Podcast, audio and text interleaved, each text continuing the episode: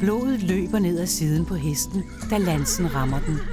Hesten stiger først vildt med øjnene, virrer med hovedet og falder så hårdt mod jorden, da en økse gennemborer dens pande. Et storslået skjold med dyrebare ornamenter bliver flækket på midten, og lanser brækkes midt over. En gruppe slår løs på skjolder og svær med en målrettet styrke, som var det en rigtig modstander på slagmarken, der skulle nedkæmpes. Og det er som om, at krusningerne på søen tiltager, da de sammen bærer de ødelagte våben frem mod vandspejlet. Menneskene stopper kort i tavshed og priser sig et øjeblik lykkelige over, at de var slagets vindere. Det spektakulære og voldsomme ritual taler sit eget tydelige sprog. Det er dem, der har magten nu. Og da de kaster tingene i søen, brydes vandspejlet, og vandmasserne omslutter, fortager og lukker sig om det hele.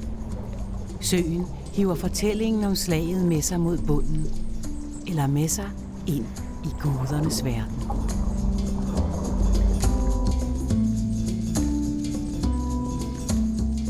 Altså det her er jo absolut et af de absolut øh, aller, aller vigtigste øh, arkeologiske fund, vi overhovedet øh, har herhjemme. Illerup Ådal ligger regnfuldt og diset foran os, da jeg i selskab med arkeolog og museumsinspektør ved Moskov Museum, Rasmus Birk Iversen, bevæger mig ned af en skråning og ud i dalen. Her er der fundet skjolde, pilespidser, brynjer og svær fra den romerske jernalder omkring år 200 efter Kristus. Alt sammen ødelagt og offret. Og så skal vi lige igennem en lille låge her, Selve fundene kan du opleve på Moskov Museum, som jeg også har besøgt i selskab med seniorforsker Senja Pauli. Og her kan du altså også se skelettet fra en vaskeægte krigshest fra jernalderen. Er det den der? Ja. Er det en rigtig? Ja. Vildt. jeg elsker dig. Det er sgu godt. det er vildt. Ja. Det er vildt. Og det er nemlig vildt, for fundet ved Ilrup Ådal har givet arkeologer og historikere en unik mulighed for at analysere og fortolke livet i romersk jernalder. Dalen fungerede til sydenladende som en slags naturligt tempel, hvor jernalderens mennesker gav guderne de fældende krigers våben som tak for sejren på slagmarken. Nu skal vi i hvert fald lige igennem den her mudderpøl. Det er godt, at vi begge to har iført os lange gummistøvler. Mit navn er Lene Grundborg, og du lytter til serien Den Hellige Dal. Det er en serie om, hvordan et bestemt område i Midtjylland, tæt på Gudnåen, altid er blevet opfattet som helligt. Så kom her i starten med mig med ud i støvregnen under den grå, men smukke himmel i Ilrup Ådal i selskab med Rasmus Birk Iversen, når han fortæller fortiden til live. Og hvad bliver sådan området brugt til i dag? Jeg kan se, at der er græsne køer derude. Altså, det er jo faktisk fredet i dag, og derfor må, må det kun bruges til græsne køer. Men da man startede udgravningerne her i 1950, der blev der dyrket korn. Og det var en af grundene til, at man gik i gang med at grave her en gang til, efter at have afsluttet udgravninger i, i 1956. Jamen det var, at, øh, at man var nødt til at, øh, at redde øh, de fund, der var herude. Fordi øh, markerne var fordrænet, og det gik jo simpelthen ud over alle de jerngenstande og så videre, som lå ude i søen.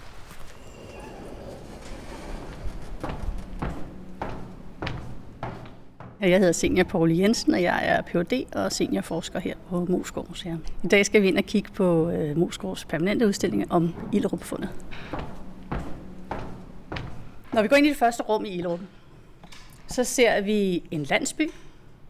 Og det skal være en ganske almindelig landsby, så vi har bygget den op, som den cirka ville, eller dele af den cirka ville se ud omkring 200 efter Kristus.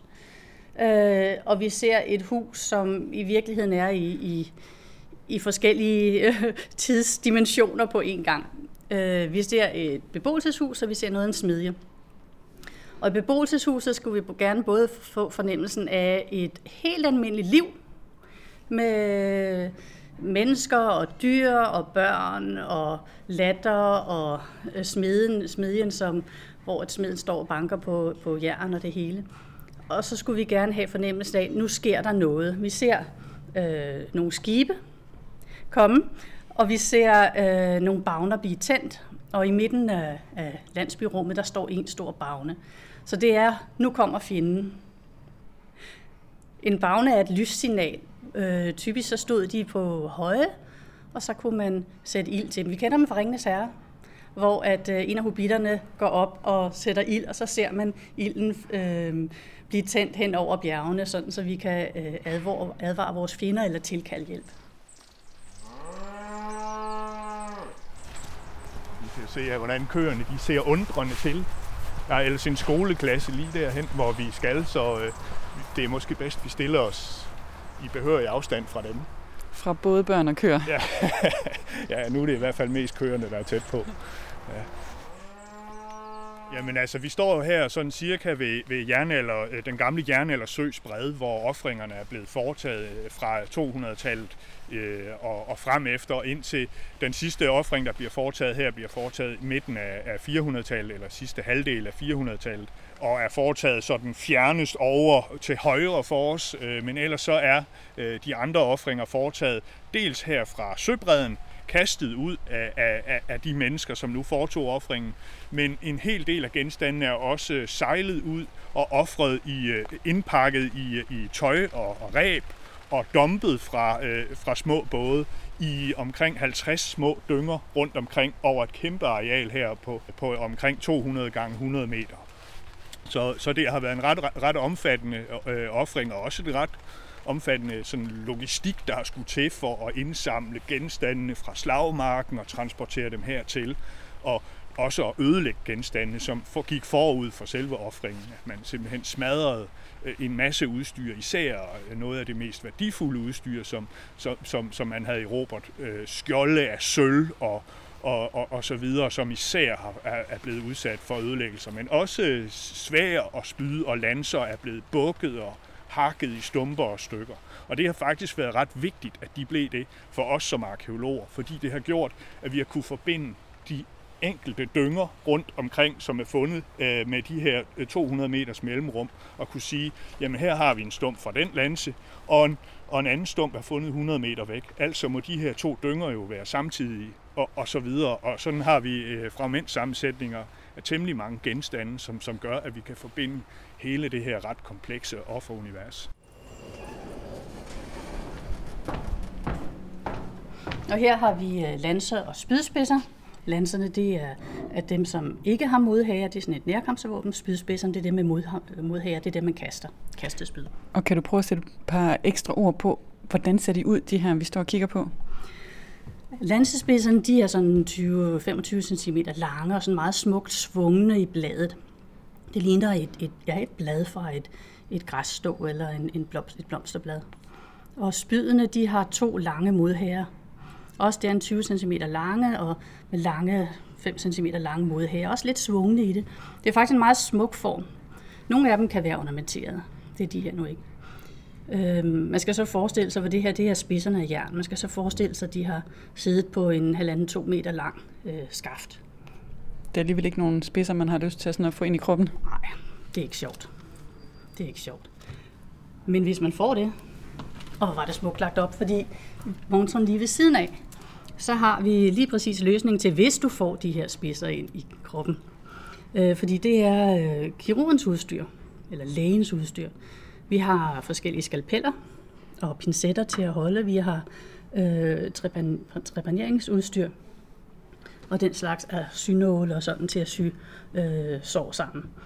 Og fordi naturligvis en del af en professionel her er, at man også har læger og kirurger med, som kan hjælpe med at, at ordne de sår, der er.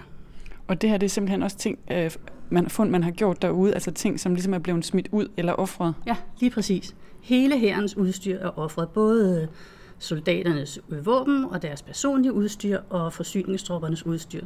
Det eneste, der ikke er offret, det er soldaterne selv. Der er ikke nogen mennesker. Ja, altså her på stedet øh, opdagede man faktisk fund ved dræningsarbejde i 1950. Men inden da, øh, allerede 100 år før, havde man gravet flere moser rundt omkring i øh, Sønderjylland og på Fyn. Øh, så man kendte til den her fundtype, og da man ved dræningsarbejde stødte på våben her, så, så vidste man godt, at det her det havde en vis vigtighed, som man tilkaldte jo altså Moskov Museum, som så gravede i, i seks år fra 1950 og frem til 56. Øh, og så genoptog man så gravningerne fra 1975 og gravede yderligere 11 år, så man faktisk samlet set har, har gravet herude i, i, i 18 sæsoner. Og hvad er det for nogle, øh, hvis du kan komme yderligere ind på, hvad er det så for nogle ting, man finder herude, som er ret unikt? Ja, altså først og fremmest er det jo våben. Det er jo svær, øh, ofte af romersk fabrikat, formentlig måske endda alle øh, sværene, tveæggede svær. Øh, det, er, øh, det er skjolde træ, af træ, med, med, med metalskjoldbuler, sådan nogen, der sidder inde på midten og skal beskytte hånden øh, øh mod slag og, og piles, pilespidser osv. Det er spyder, det er lanser, og det er, øh, det er også en hel del redskaber, og så er det alle krigernes personlige udstyr. Det er bælter, og det er kamme, og det er knive osv. osv. Som, så man sådan set har en hel hærs øh, hele, hele det udstyr, som en her havde med sig på togt, det har man sådan set mere eller mindre offret her i Mosen. Og så har man ved bredden også offret lidt øh, nogle heste, så man øh, øh, på selve søbredden trukket dem lidt ud i vandet, og så har man, så har man ellers slået dem, slået dem godt og grundigt ihjel med spydstik og med øh, hug med økser og svær og så videre. Så de er ret øh, letterede, de her heste, inden, inden de altså øh, bliver lagt til hvile sådan i, på lavt vand. Er det den der? Er det en rigtig? Ja. Vildt. Jeg elsker dig. Det er sgu godt. Det er vildt. Ja. Det er vildt. Det er simpelthen vildt. Det her er en af de 4-5 heste, der ligger er fundet i Ilrup. Og øh, den er sådan på størrelse med det, som nu vil sige en islandsk hest, eller en, en, en fjordhest, eller sådan et eller andet. Øhm. Ja, for umiddelbart ville jeg nok ikke lige have gættet på, at det var et hesteskelet. Det er ikke så sådan helt vildt stort, nej. Nej, men altså det er fuldt øh, i stand til at bære en, en voksen mand. Øh, du kan også se hovedet, som jo godt nok er lidt for ras, ikke? men det er sådan, det er sådan en pænt størrelse, hvis du tænker, for det visualiseret ned på med, med, med skin og, og øjne på, så er det sådan en, en standard islandsk hest eller fjordhest. Ikke? Og det der er med de her heste, jeg fortalte tidligere, at der er ikke fundet nogen menneske i i Ådal i, i sammenhæng med med de her våbenoffringer. Men der er fundet heste. Og de heste er krigsheste. Vi har jo også deres udstyr. Og, hesten og hvad betyder det, at det er en krigshest? Det betyder, at det er en hest, der er blevet trænet til krig. Du kan ikke bare ride en hvilken som helst markhest ind i et slag, øh, eller ride den så hårdt, som man skal. Så derfor så skal den trænes. Simpelthen. Og det bliver de på det her tidspunkt. Igen, det er, at man skal huske, man kan godt tage få den tanke, at nu når det er 1800 år siden, så var der sådan nogle primitive mennesker, som bare rundt, og vi tager noget og slår. Men man skal tænke et specialiseret samfund, hvor øh, hæren her har været professionel. Man skal helt væk fra, fra det, man, øh, man skal helt væk fra Vikings og alle de der serier, man ser. Man skal finde et helt nyt mindset, for ellers kan vi ikke forklare det her. Men den her hest har været en del af offringen og den er blevet slået ihjel. Ikke bare slået ihjel ved det slag, du kan se her. Du kan se noget kraniet er ødelagt her. Det er det dræbende slag. Men jeg mener, det er 70 stik fra alle sider, den her hest har modtaget. Den er simpelthen blevet torteret ihjel. Indtil den til sidst får det slag foran i på forhovedet, som gjorde den døde. Det er ikke særlig humant, men det er der heller ikke noget, der tyder på, at folk var. Øhm, og der er et par øh, heste til, som er døde på samme måde. Det har været rimelig blodet. Der er meget blod i sådan en hest, og det har flyttet ud over det hele. Øhm, og der har været skrig og skrål. Der har været øh, min kollega Jakob Kvejborg, som har analyseret de her heste. Han taler om, at der har været i hvert fald to, der har holdt, og nogen, der har stukket, så den er stukket fra begge sider. En anden en af hestene, kan man sige, den har simpelthen ligget på sin ene side nede i det lave vand, når den er blevet stukket i, og så til sidst fået det der dræbende slag på forhovedet. Og igen, det er noget, der går igen i andre våben så det er ikke øh, kun ildråb. Det er simpelthen noget, man gør på det her tidspunkt. Det er en del af skuespillet, det er en del af sekvensen, det er en del af ritualet.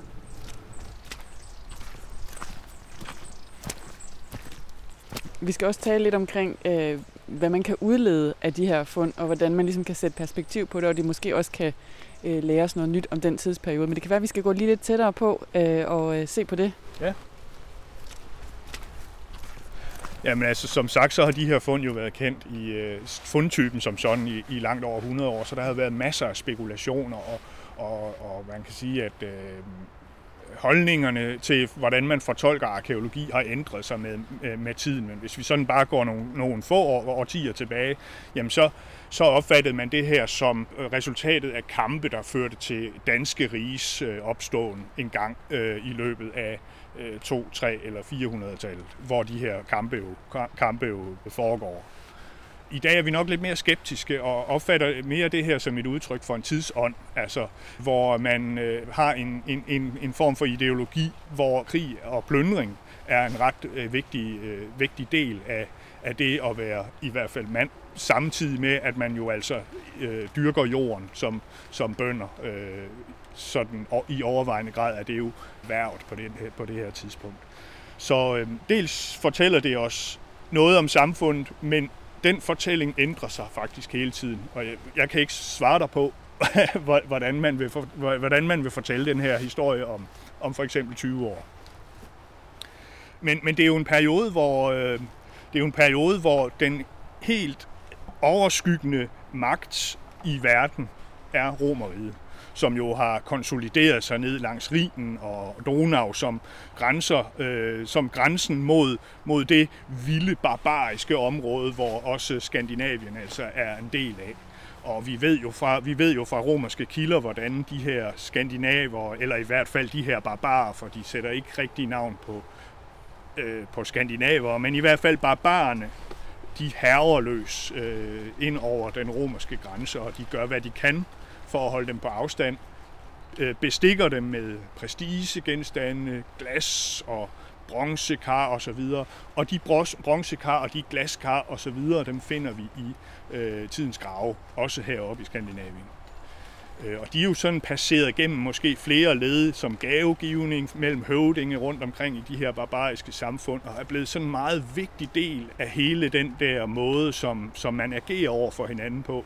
Man bruger det i brudeudvekslinger og så videre, og gavegivning til, øh, skaber alliancer ved at give hinanden guld og gaver, som man altså har skaffet sig øh, fra Romeriet, enten direkte eller indirekte. Men det her med, at man fra, hvad kan man sige, fundet i Alten Inge, øh, går fra at finde altså menneskeoffringer til, vi her finder offringer med en masse våben. Hvad siger det dig om den ændring, der ligesom er sket i tiden i forhold til, hvad det er, man offrer? Ja, altså det er jo faktisk et godt spørgsmål, hvorfor man egentlig ændrer den her praksis. Fordi man kan jo sige, at i hvert fald hvis man tager antallet af faldende i et slag, så ville det jo være ret omkostningsfrit at ofre dem. Øh, de er allerede døde, så, øh, og de kan ikke bruge, eller de sårede kan ikke bruges til så meget. Man har næppe i særlig høj grad kunne helbrede øh, folk, som med svære lesioner i hvert fald. Så på den måde kan man sige, at det var måske lidt mere øh, omkostningsfrit bare at ofre øh, faldende fra et slag, Øh, hvor man altså her er ude i at ofre ekstremt store værdiga- mængder af værdigenstande. Det er jo, altså det er jo øh, hundredvis af spyd, lanser og svær. Det er bronzer i kilovis, og det er, der er også sågar også fundet en del øh, guld og sølv her. Så altså det er, øh, det er og, og, og, og så er, skal man øh, samtidig tænke på, at forarbejdningen af meget af det her, de mest pragtfulde genstande, er jo simpelthen så øh, øh, har været så omkostningskrævende sådan i, i, i mandetid. Så det har virkelig været enorme værdier, som man har, man har offret til guderne her. Og der må jo simpelthen have været et, et stærkt religiøst krav om, at det skulle ske øh, for at man gjorde det. Fordi det, det mest rationelle ville jo have været at beholde genstandene i samfundet. Og ved man noget om, hvem det er, der har kæmpet mod hinanden her? Ja, altså det er jo også, øh, det er stadigvæk lidt omdiskuteret, men altså den mest gængse teori i øjeblikket, det er faktisk, at øh, de krigere, der blev offret her i starten af 200-tallet, de kom øh, fra, fra det sydlige Norge, og det er faktisk især studiet af deres personlige udstyr, især kammene, som gør, at man, at man, at man tror det. Men det er stadigvæk lidt omdiskuteret, og der er mange kræfter, som arbejder på andre teorier også fordi, at vi jo også har nogle magtopbygninger inden for det nuværende Danmark, som man på en eller anden måde også må forestille sig kan have spillet en rolle, blandt andet øh, på det østlige Fyn og også på det østlige Sjælland, hvor der er nogle ret, øh, ret rige øh, fund, som kunne tyde på, at der også er nogle magter, som, som, som spiller en rolle i alle de her kampe. Nu står vi i den del af udstillingen, som vi viser forbindelser udad til. Og det, jeg synes er det sjoveste, det er, hvordan man bruger ting, der kommer udefra. hvordan man ligesom omformer dem i sit eget billede. Og her har vi et fint svær. Dem ser vi jo masser af de her sværklinger over det hele, og som nævnt, så er stort set alle sammen romerske. Øh, og man kan kende de romerske på både smedeteknik, men hvis man ikke kan se det, så kan man se, at der er et stempel på med navnet på det værksted eller den person, som har lavet det. Så langt, så godt. Det der svær, som er i den her høje montre henne ved Romeriet, det er en falsk indstempling. Nå. Så, det er en kopivare? Det er simpelthen en kopivare. Øh, om det så er sket der eller her, det ved jeg ikke, men det, øh, de romerske sværklinger var de bedste, så hvis du kunne sælge øh, en af dine egne som det, så var det jo fint nok. En anden meget sød ting, vi har, det er resterne af et skjoldhåndtagsbeslag, altså det beslag, som sidder på håndtaget, når man holder skjold. Og det er rigtig fint, og det er lavet af sølv, og det har tilhørt sådan en elite. Men hvis man virkelig kigger, så kan man se, at den nitte, som har holdt øh, beslaget fast på træet, det er ikke en helt almindelig nitte. Det er en romersk mønt. Ja. Så der har man brugt en romersk mønt på et germansk beslag. Ja. Igen, det er sådan en blanding, ikke? Ja. Så jeg synes, det er rigtig sjovt, man kan se, hvordan øh, at man heroppe har brugt tingene. Nogle gange har man brugt tingene præcis som de var tænkt. Altså, det er et svær, der er et greb på, jeg bruger det ligesom det er tænkt. Nogle gange har man omformet det i sin egen billede, at vi har øh, ændret det, eller sat vores egen lokale beslag på, eller har, som man er på den her øh, sværskede beslag, har lavet lidt ornamenter på, som vi kan selv genkende fra vores egen verden. Og nogle gange er tingene simpelthen blevet lavet så mange, meget om, at man ikke længere kan genkende det som det, det var. Og det, hele den der vifte af måde at bruge ting fra fremmede steder, det synes jeg er enormt fascinerende. Vi gør det jo i dag. Og de her fund af alle de her mange våben, de kan vel også fortælle en historie om, hvad det så er for nogle slag, der ligesom er blevet udført. Altså, hvordan kæmpede man på den her tid? Ja, altså øh, man havde jo, øh, hver kriger havde sit, et, et stort skjold på cirka en meter i diameter, som var cirkulært. Øh, så havde han et spyd, som er sådan et, et stagevåben, ligesom en lanse, men, men med modhager. Og så havde han også en lanse. Og det er jo sådan, sådan en standardbevæbning, og så formentlig havde de fleste krigere også et svær. Og de her krigere, de har altså brugt de her spyd til at kaste med, og øh, lanserne har de brugt i, i, en, i en tættere nærkamp, og så endelig har de så kunne trække sværet som den sidste øh, øh helt close combat øh, situation. Dels så har man haft nogle, øh, nogle bueskytter, ikke så mange i det her fund, men i andre fund, sådan cirka 100 år senere, der begynder, kan man i hvert fald se, at buerne begynder at spille en ret stor rolle i krigsførelsen. Og så har man haft nogle ryttere, øh, og vi har fundet rytterudstyr til omkring 12 mand her.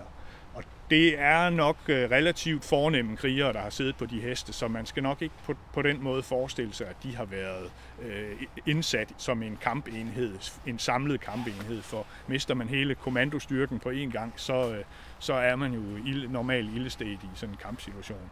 Så, øh, men altså, hoveddelen af hæren, det er det her infanteri, som i en afstand af måske 30 eller 20 meter på én gang kaster de her spydende modhager øh, imod fjenden. Og det har jo så været en voldsom regn, der så lige pludselig er kommet ned over fjenden, og de har så måttet krybe i lag under deres skjolde, og måske, hvis ikke de selv har affyret deres øh, spyd, så gør de så det samme efterfølgende. Og så er det, man støder sammen.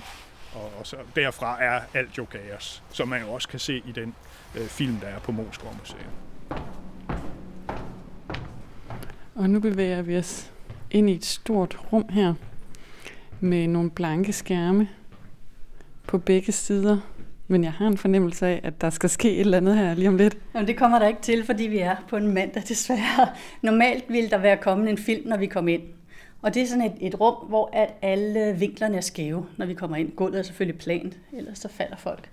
Men alle vinkler er skæve, og på, vi står omgivet af to store skærme. Og her vil der normalt være en her på den ene side, og en her på den anden side. Og en masse larm og rysten i gulvet. Og her vil vi så se øh, et bud på, hvordan slaget er, har udspillet sig. De to herrer stiller op. Man ser øh, herlederen på, på sin hest. Han har et rødt skjold. Øh, og han giver nogle ordre, og så kommer bueskytter frem og skyder, og dem hører man, og man ser dem ramme på den anden side. Som så skyder tilbage igen, og der bliver råb, og nogen falder, og øh, råber og, og meget larm. Og til sidst så begynder de så at gå tættere på, og man hører øh, over fra bagenden, der kommer der en, en hårde heste galopperende ind mod en, og gulvet ringer, øh, runger, og de smider deres spyd mod en. Og til sidst så kommer kampen helt ind oven i hovedet på en. Og det larmer, og nogen synes, det er for meget. De fleste unger synes, det er fantastisk. Øhm, og så er der larm og nærkamp og kaotiske ting. Og så stopper det. Jeg viste dig det, jeg synes er allerfinest. Ja, meget gerne. Vi står her foran en monitor i øh, fjendens lejr, som viser lidt forskelligt, som man kunne forestille sig at brugt til at skaffe mad med. Og jeg har arbejdet med det her fund i rigtig mange år, og også lignende fund. Og derfor synes jeg jo egentlig, at jeg var rimelig, øh, jeg var rimelig cool med at have set det hele. Men da vi lavede den her udstilling, så så jeg for første gang de her små bitte træskeer. Og, og man kan godt blive lidt placeret af at kigge på sådan et, øh, et, et fund som det her. Øhm, og det er ikke, øh, man kan også blive lidt for professionel og ikke blive berørt. Men jeg, jeg tog den her ske op i hånden, og den var simpelthen... Øh, sidste gang, der var nogen, der havde holdt den i hånden og ført den op til deres slæber, det var jo for 2000 år siden, eller 1800 år siden. Og det sker ikke så tit, men jeg blev simpelthen enormt berørt af det. Øhm, både fordi den er så smuk med sådan fint udskåret øh, hank, men også fordi, øh, at vi nogle gange bliver lidt for professionelle og over, eller hvad hedder det, neutrale, og, og vi glemmer, at det her det handler om mennesker, som døde. Øh, rigtige mennesker. Og ja, jeg ved ikke, hvorfor det lige pludselig ramte mig, men det gjorde det altså. Ja, den her lille fine ske, og den har jeg derhjemme. Den ligger på mit skrivebord. Hvor fint. Sådan min påmindelse om, at øh, man skal også huske at være menneske i det her. Man skal huske at være menneske, for fordi man har jo hele tiden sig selv med, når man tolker. Ikke? Man tolker ud fra ens egen øh, faglige viden, men også ud fra den, man er. Det er det, man kan. Det er det erfaringsgrundlag, man har at tage med.